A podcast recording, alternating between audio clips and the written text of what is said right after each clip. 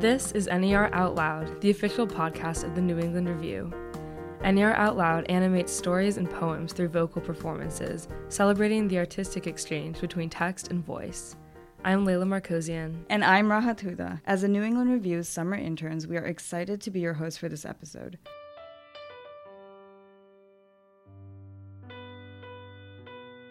Phoebe Stone and Francois Clemmons are the two Vermont memoir writers we are featuring in this latest installment of the Vermont Writers Series.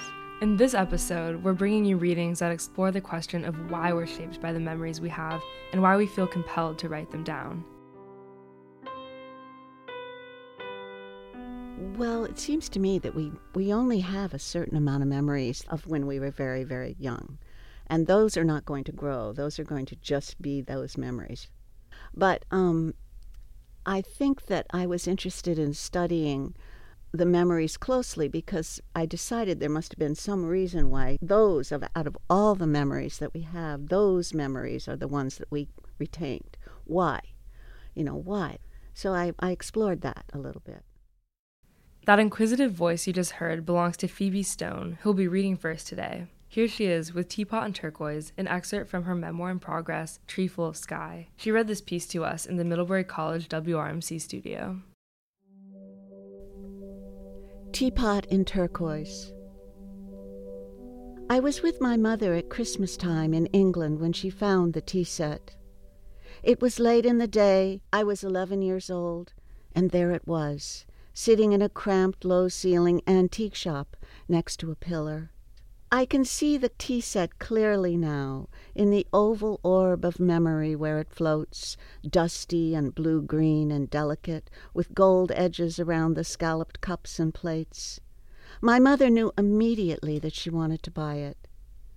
That was the year my mother couldn't say no to anything antique for a table, not here in this quirky, quaint country where she felt so isolated, like an island herself. Not when she wanted to go home to America so much. She often cried and told my father so over and over again. Many of their terrible fights were about money, money we didn't really have, money my mother was spending on little English antiques that seemed to her so reasonably priced they were almost free. Almost. As my mother looked at the teapot, she imagined she would bring breakfast on a tray to my father in bed. Their lives would be transformed by the tea set. She imagined a morning as the sunlight hit the edge of the turquoise scallops. My father would look up at her as if in a painting. He would be lying among yellowed folds of linen, propped against a pillow, a tray on his lap overflowing with sunlight, and this tea set tucked up with buttered toast and boiled eggs. While my mother bought the tea set, I looked through the window. Outside, the air was crinkly and bright with tiny Christmas lights along the cold nighttime street. Sweet shops and tea shops shimmered.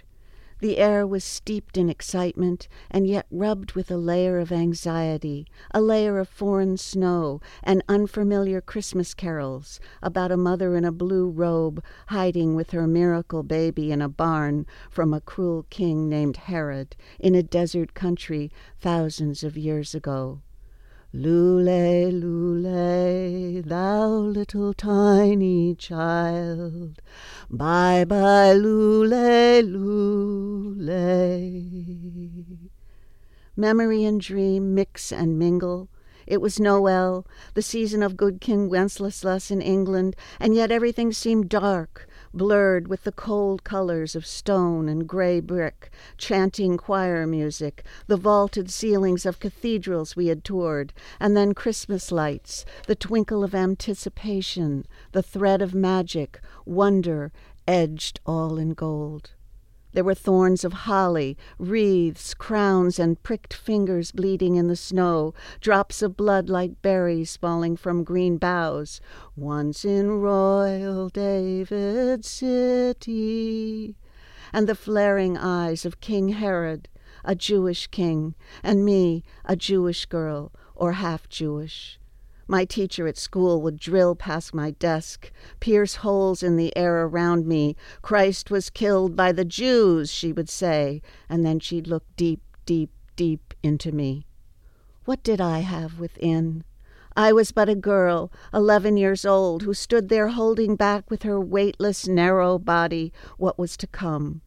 I was but a small church with a blue ceiling, and in the back, next to the organ, hidden behind a door not yet opened, my pitiful Jewish father hanging by his neck from a rope, no, a bathrobe belt, his long, bony, and beautiful feet drifting above the floor, the soles of them almost touching wood, almost touching stone, almost. Perhaps my mother and I drove home that evening with the box of turquoise dishes on the car seat. Or maybe we walked with the cold English night air blowing through our coats, my mother carrying the box in her arms. Where were my sisters? I cannot say. All that remains is this orb, this isolated oval of memory, a turquoise tea set floating there in the shadowed store. For Christmas at school, I was to be one of three angels in white, alone on the stage, singing, Angels we have heard on high. I had a white choir gown, ironed freshly, smelling of pressed cotton and steam and starch and soap.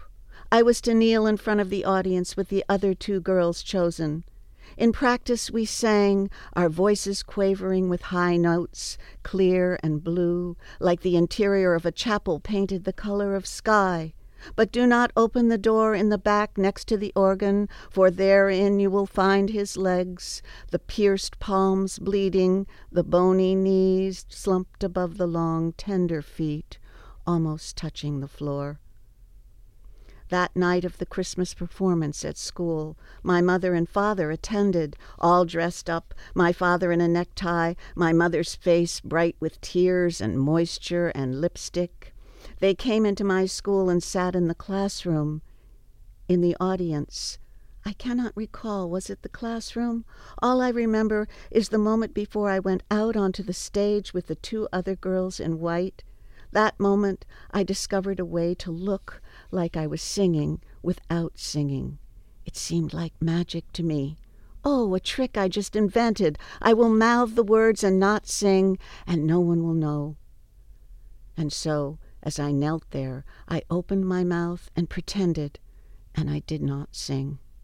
There were only two voices of two angels. The third mimed the words and made circles and squares with her lips and was silent. It would have been a triumphant moment had I sung. I had, it seems to me now, a beautiful child's singing voice, but I didn't sing.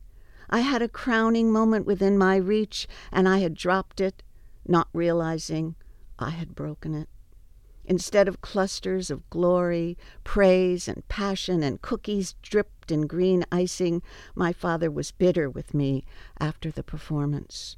Why didn't you sing? he said. I didn't come here to listen to the others singing. I came here to listen to you sing. He turned, buttoned his coat, and walked away.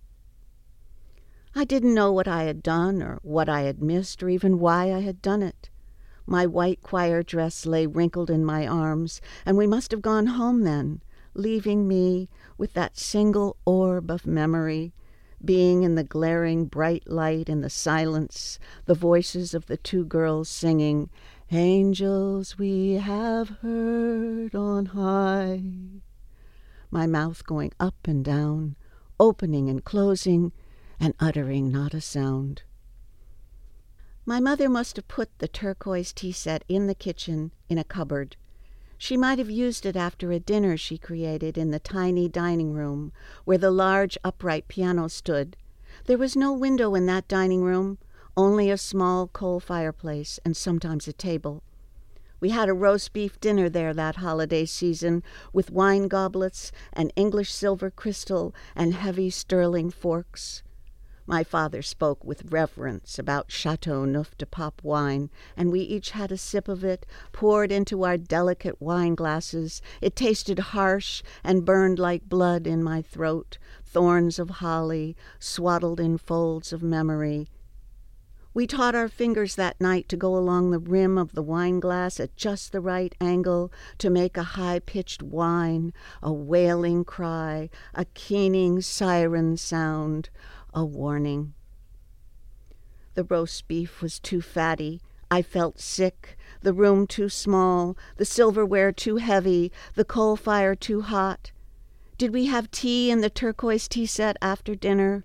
It seems now in my mind to have been threaded to that Christmas, as if those delicate turquoise Copeland Spode butterflies were in the air or passing lightly over our plates, hovering above a mandarin orange pie baked by my older sister, a butter crust such as I have never tasted since, and tiny tender canned orange slices, doll sized everything around us exuding mystery, as if even the air were wrapped in Christmas paper or in a kind of blue luminescence, tinsel at the edges, all around the rims of my memory. And the next day, my father pulled me aside in the hallway while my mother napped or vanished in her gray, foggy raincoat to the park along the cam down the street. She loved to walk along the river where the swans floated, her face awash with longing, flickering joy, and homesickness, a conflicting blend, like the black watch plaid skirt she wore. I bought a Christmas present for your mother, would you tell me what you think? Will she like it? my father said.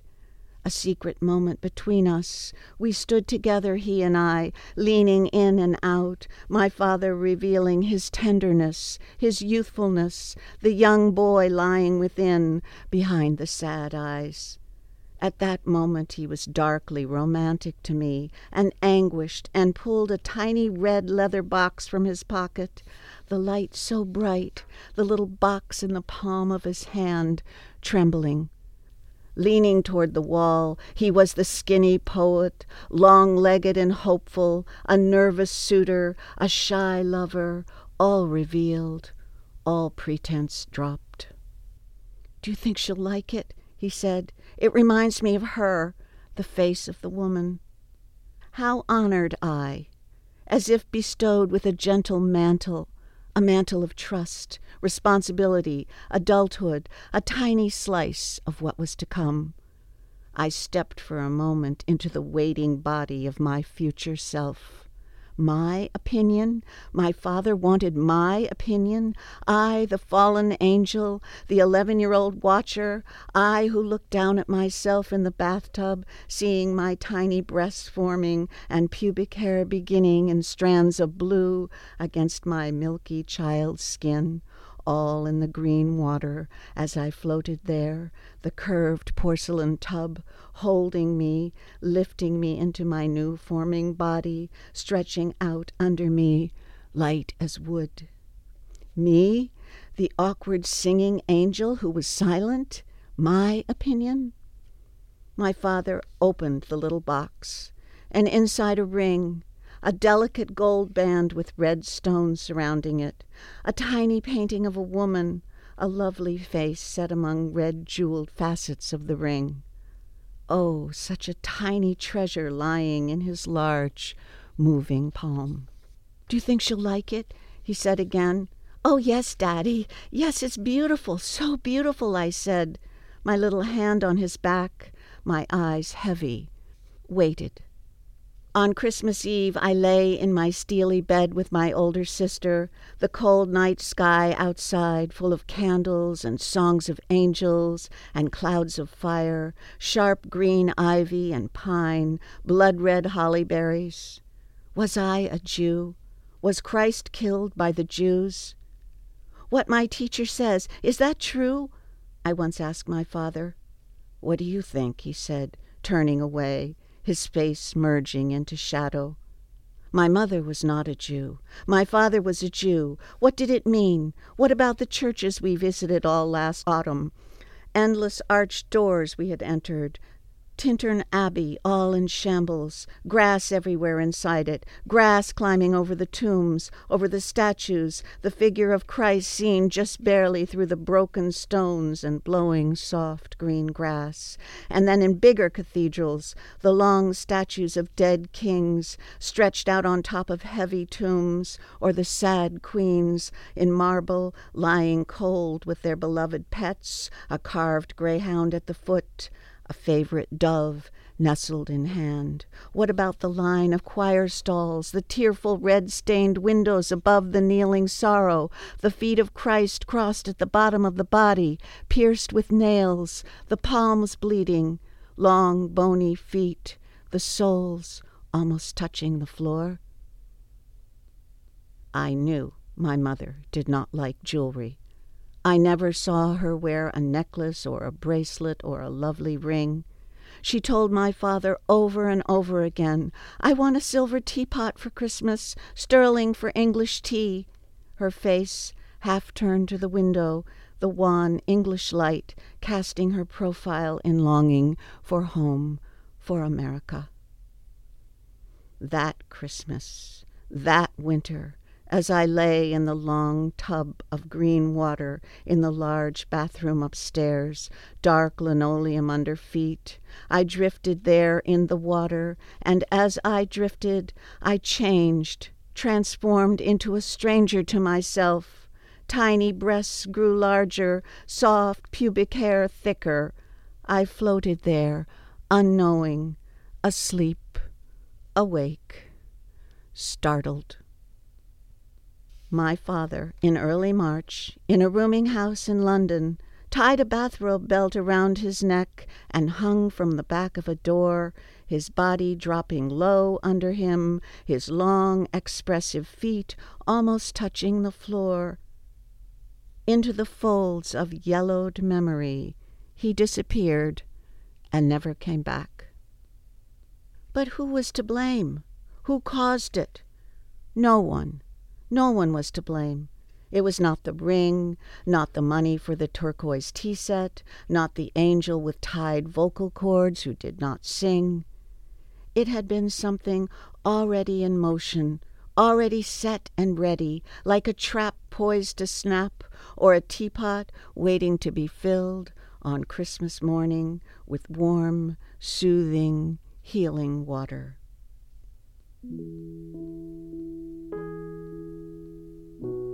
Many years later, on another Christmas morning when I was in my 20s, my mother gave me a gift in a brown cardboard box. I would cry over it as it lay there in my lap, the turquoise tea set, each piece swathed in newspaper. I would see the butterflies through the rips and holes in the wrapping. I did not know then that my life would be a kind of puzzle with a pattern. I did not know the pattern of turquoise flowers and butterflies on scalloped white porcelain would somehow repeat itself or weave itself into my days, my months, my years.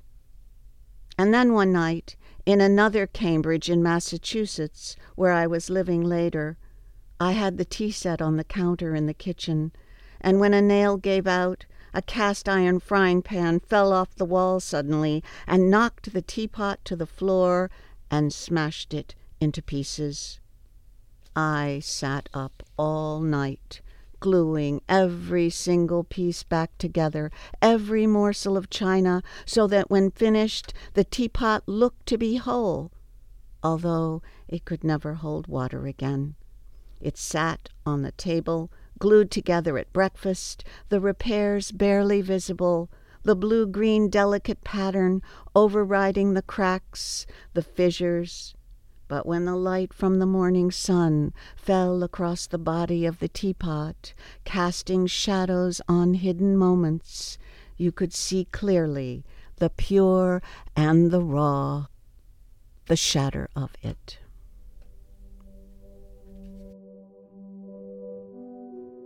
That was Phoebe Stone reading from her memoir. She is a painter, poet, and author.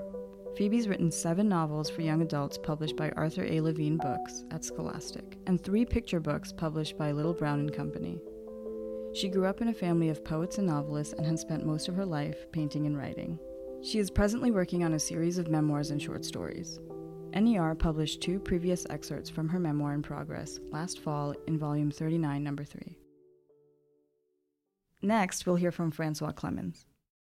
Gonna find me a bluebird and let him sing me a song, cause I'm all through crying all day long. Gonna chase me a rainbow through. Different people have obviously different reasons for wanting to tell their story. Nobody else can tell your story. If you think it's important, I think it's important to tell this particular story because when I was a boy, I didn't have any gay male role models. Where do you go to learn to be gay?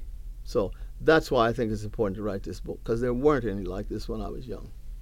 That was Francois Clemmons, who spoke to us in the WRMC studio about his forthcoming book, Diva Man My Life in Song. Here he is, reading from the beginning, an excerpt from that memoir. Can't sit down,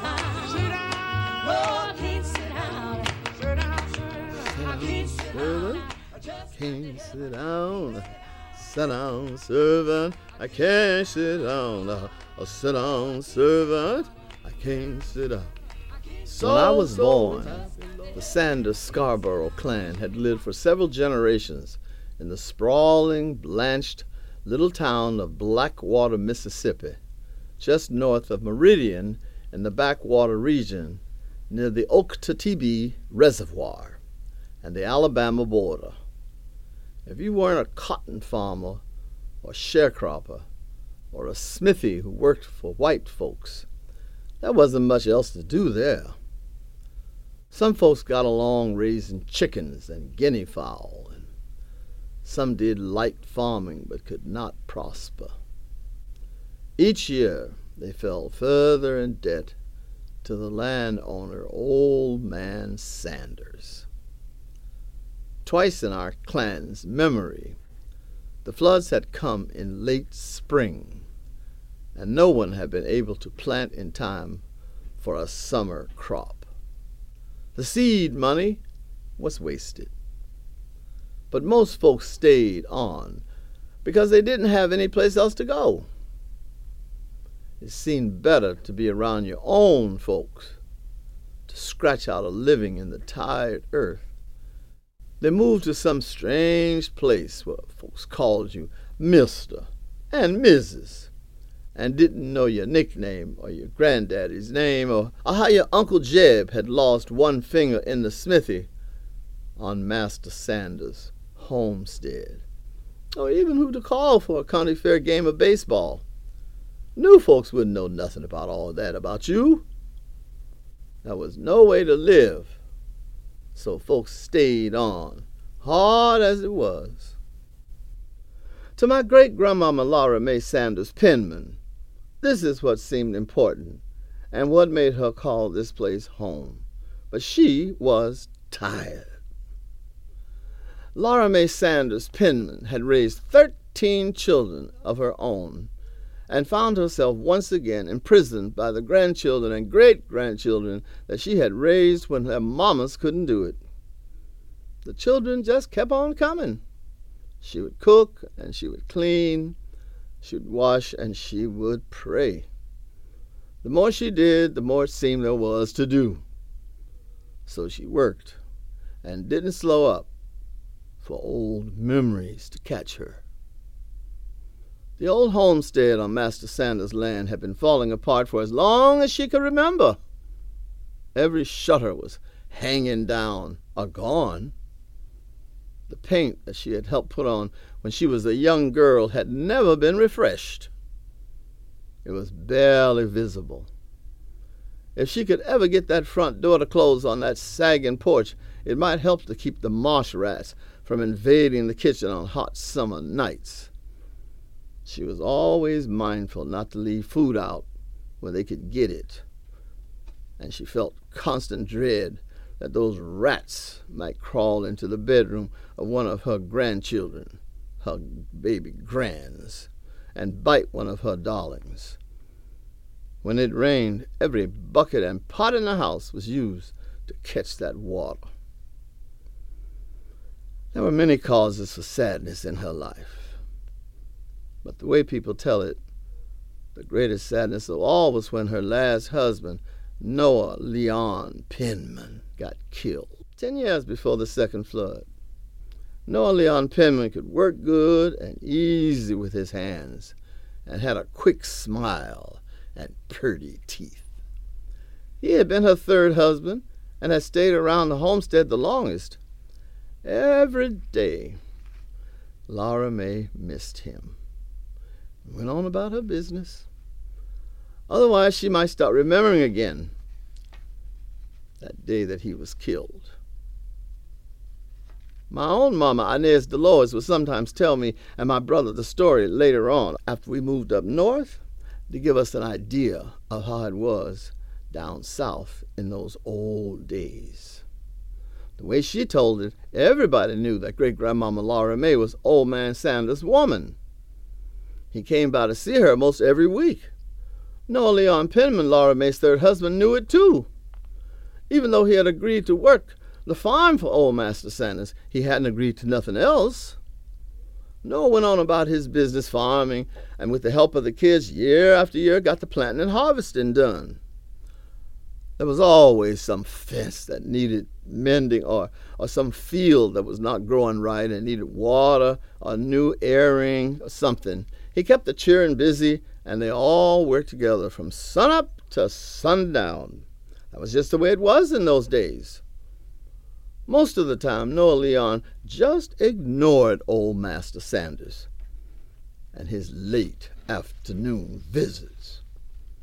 Great Grandmama Laura May used to wonder how it was that Noah Leon always seemed to know when old Master Sanders was coming around and just disappeared into the fields. She tried to ignore it too. She had been going with old Master Sanders for so long that it just seemed natural to her. She didn't know any other way. Mama Inez would say that her great grandmama Lily May had told Laura May to go with old Master Sanders when she was a young girl, and it had been that way ever since. Laura May's mama, Lily May, had been a slave on the Sanders plantation all her life, and had always been worried by the white men who came by the place.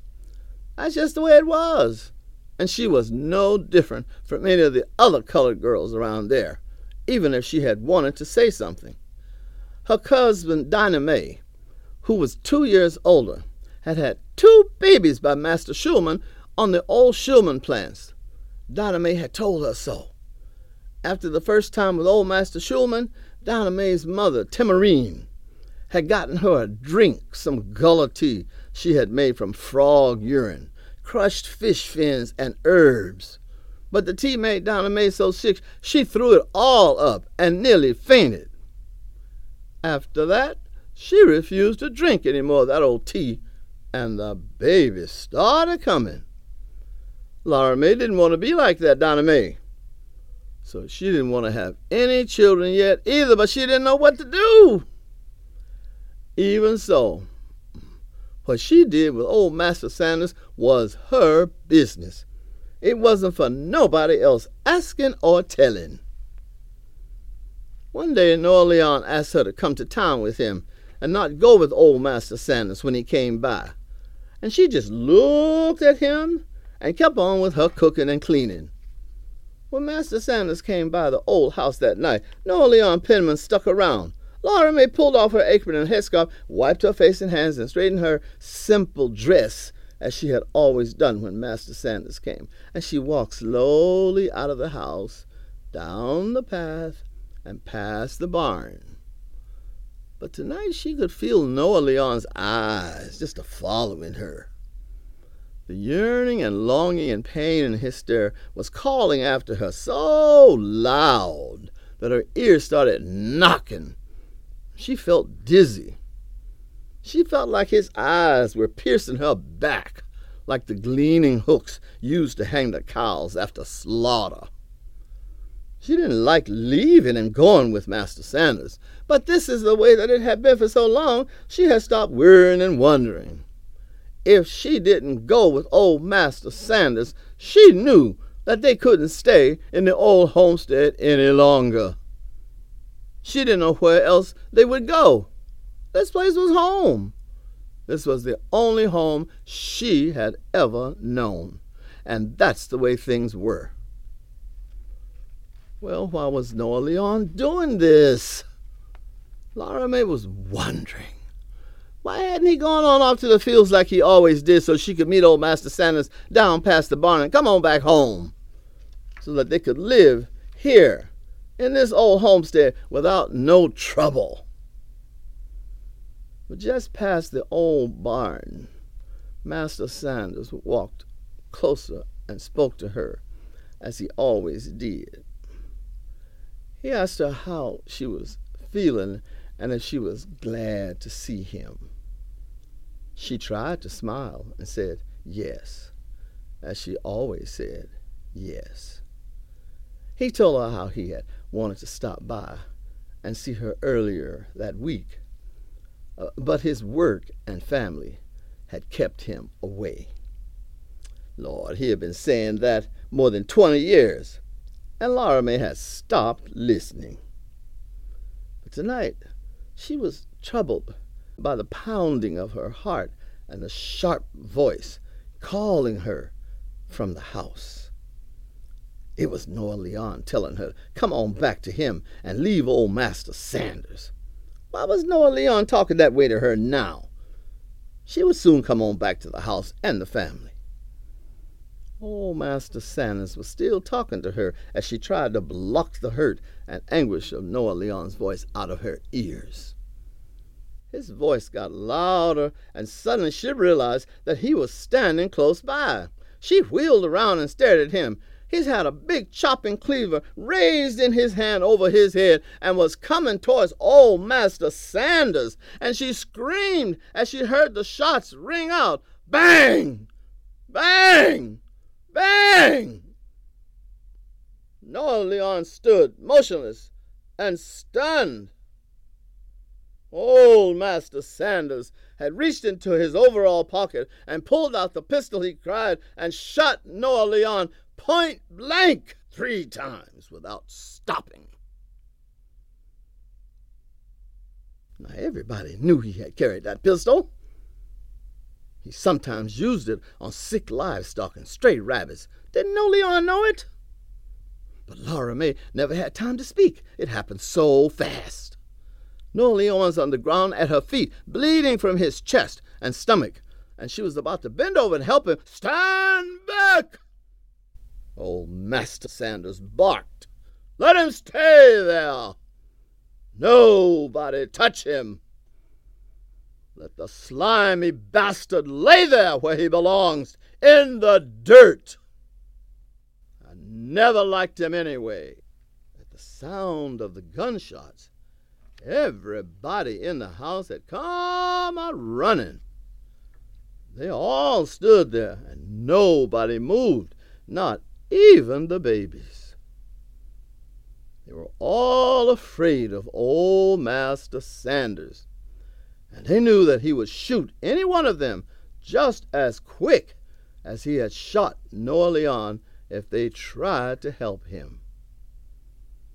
He looked around, and his eyes stopped on great grandmama Laura May, and she started crying and she fell to her knees and crawled over to Noah Leon's body.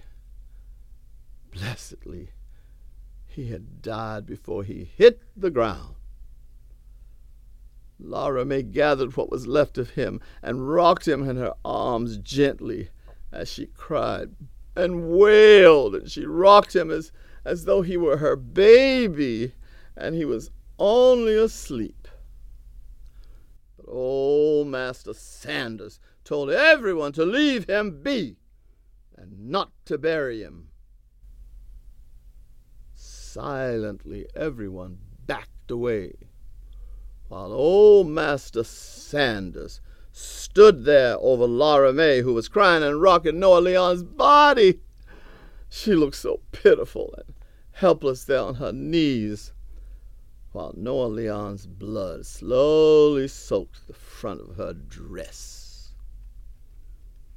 After mumbling something to Laura May and getting no response, old Master Sanders just shook his head, turned around and walked away, putting his gun in his pocket. He walked away without looking back, past the barn and up the path to the old house. He moved silently around the side and got on his horse and rode away. Mama Alice Dolores remembered that after the gunshots killed Noah Leon, great grandmama Laura May had sobbed and wailed in the yard for the rest of the evening. She was still there when Aunt Corradell and, and Cousin Dinah May walked over to her and called to her softly and carried her into the house. Now, after dark, some of the men went back for Noah Leon's body and carried it into the house. They laid him out and washed him and cleaned off the blood. Great grandmama Laura May insisted on being in charge of everything. She gave him his last bath with love and great patience as she talked to herself and anyone there who was listening. She kissed his body and rubbed him with Vaseline and the lanolin that she used for her hair. When they had all finished cleaning and dressing him in overalls, she sat silently all night and continued to talk and sing and pray to him. She sat for the rest of the night with the Bible in one hand, in her lap, and her other hand on him. When people began to wake up in the morning before the rooster crowed, they found her still in silent vigil with her Bible. She was like a walking, nodding trance woman for some time weeping quietly. And she stayed that way until some of Noah Leon's people arrived from Louisiana. They wanted to take his body back home to be buried. She wouldn't hear any of it. Finally, she allowed him to be buried on a little hill by the creek. She put up a little wooden cross. That way she could see him every day and take food and flowers to his grave. That was the way she wanted it, and no one could change her mind. Noah Leon's people went on home without him. When old Master Sanders came back, weeks, maybe months later, it wasn't to see great grandmama Laura May. It was to introduce Mr. Slim Hawkins to everybody as the new overseer for the plantation. That time, great grandmama Laura May never came out of the house. Seemed like he waited for her a long time, but she never came out.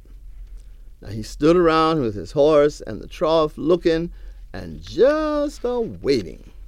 After that, he came to the old homestead to talk to Slim about the crops and to discuss planting but he never came to worry great grandmama Laura May again.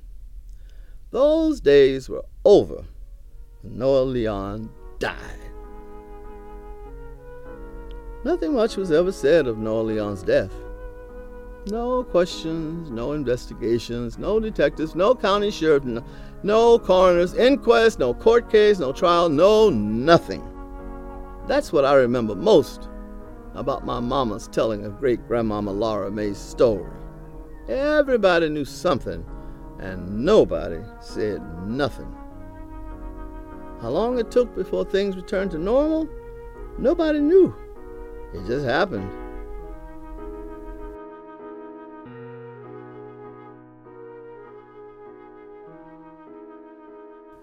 That was Francois Clemmons reading from the beginning. Francois Scarborough Clemmons is a singer, actor, and writer who had a long career as an opera singer, performing with the New York City Opera, Cincinnati Opera, and more. He created and played the role of Officer Clemmons on the children's TV show Mr. Rogers' Neighborhood, and founded and directed the Harlem Spiritual Ensemble. He was Alexander Twilight Artist in Residence at Middlebury College from 1997 to 2013, where he directed the Martin Luther King Spiritual Choir. He published From the Beginning last summer in NER Volume 39, Number 2. His memoir is forthcoming from Catapult next year. Phoebe and Francois warmed their audience on a chilly March evening at Middlebury's Town Hall Theater with heartfelt readings of their memoirs and stuck around for a Q&A session afterwards. Well, I was wondering if you could talk a little bit about what it is like to write for adults versus writing for children. I think it has to do with the material, really, it's different. Yeah. Uh, I think she's right. I, I would tend to agree. When I talk with the adults, we have to use different words. Yeah. I like that we're able to have what I call an adult conversation. Here you were, those young, tender ages that you describe, um, going through tragic circumstances. And our choice is always how do we respond to that? And I just think it is magnificent that both of you colored this world with so much beauty, with your painting, Phoebe, with your singing, Francois, and it is a gift to all of us that you have shared some moments that have been underlying everything, a life in art. If you want more of the New England Review or want to know more about the stories you heard today, come to our website to read and subscribe. If you like what you heard, be sure to rate and review us on Apple Podcasts to help more people find the show. The NER Out Loud podcast is produced by the New England Review in association with Oratory Now. Today's readings were recorded in the WRMC studio at Middlebury College. The Q&A was recorded at a live event in Middlebury's Town Hall Theater. Our executive producers are Carolyn Kuebler and Dana Yeaton. Our sound engineer is Gary Savoy. This episode was produced by Juliet Luini and edited by Rahat Huda and Layla Markosian. If you have a favorite piece from the magazine you would like to hear read aloud, email us at nereview at middlebury.edu. I'm Rahat Huda, And I'm Layla Markosian. and you've been listening to NER Out Loud, the official podcast of the New England Review. Thank you for listening.